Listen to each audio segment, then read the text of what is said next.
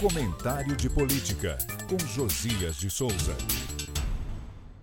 Esteio do governo no legislativo e principal aliado de Bolsonaro na corrida presidencial, o Centrão iniciou um reposicionamento político.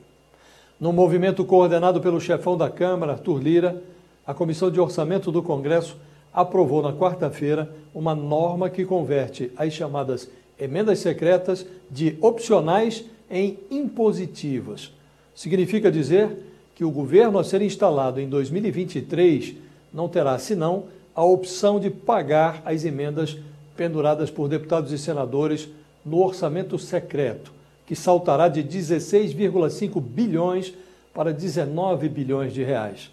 Com essa novidade, os parlamentares do Centrão e seus congêneres emitem uma resposta e um sinal. Respondem a Lula, que vem manifestando a pretensão de extinguir o orçamento secreto caso prevaleça nas urnas. E sinalizam que já não apostam todas as suas fichas na vitória de Bolsonaro. Ao contrário, começam a trançar o orçamento do primeiro ano de um hipotético governo Lula.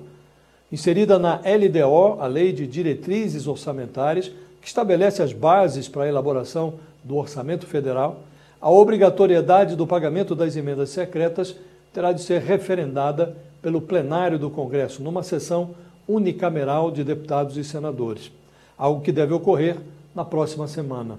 Ao farejar o cheiro de queimado, o PT e seus aliados passaram a articular o adiamento do debate sobre o orçamento de 2023 para depois da eleição. O petismo não teve força para se impor na comissão de orçamento e é improvável que consiga prevalecer no plenário. Assim, se derrotar Bolsonaro, Lula terá que chamar o Centrão para uma conversa antes mesmo da posse, já na fase de transição de governo. Os partidos do Centrão não precisam desembarcar imediatamente da canoa de Bolsonaro, pois já controlam no atual governo o orçamento e alguns dos principais cofres da esplanada. Mas os caciques do grupo acompanham o candidato à reeleição como se participassem de um funeral. O Centrão sinaliza no esboço do orçamento o plano de acompanhar Bolsonaro até a beirada da cova. Os supostos aliados se queixam da resistência do presidente em seguir os seus conselhos e informam que não tem a disposição de pular no buraco.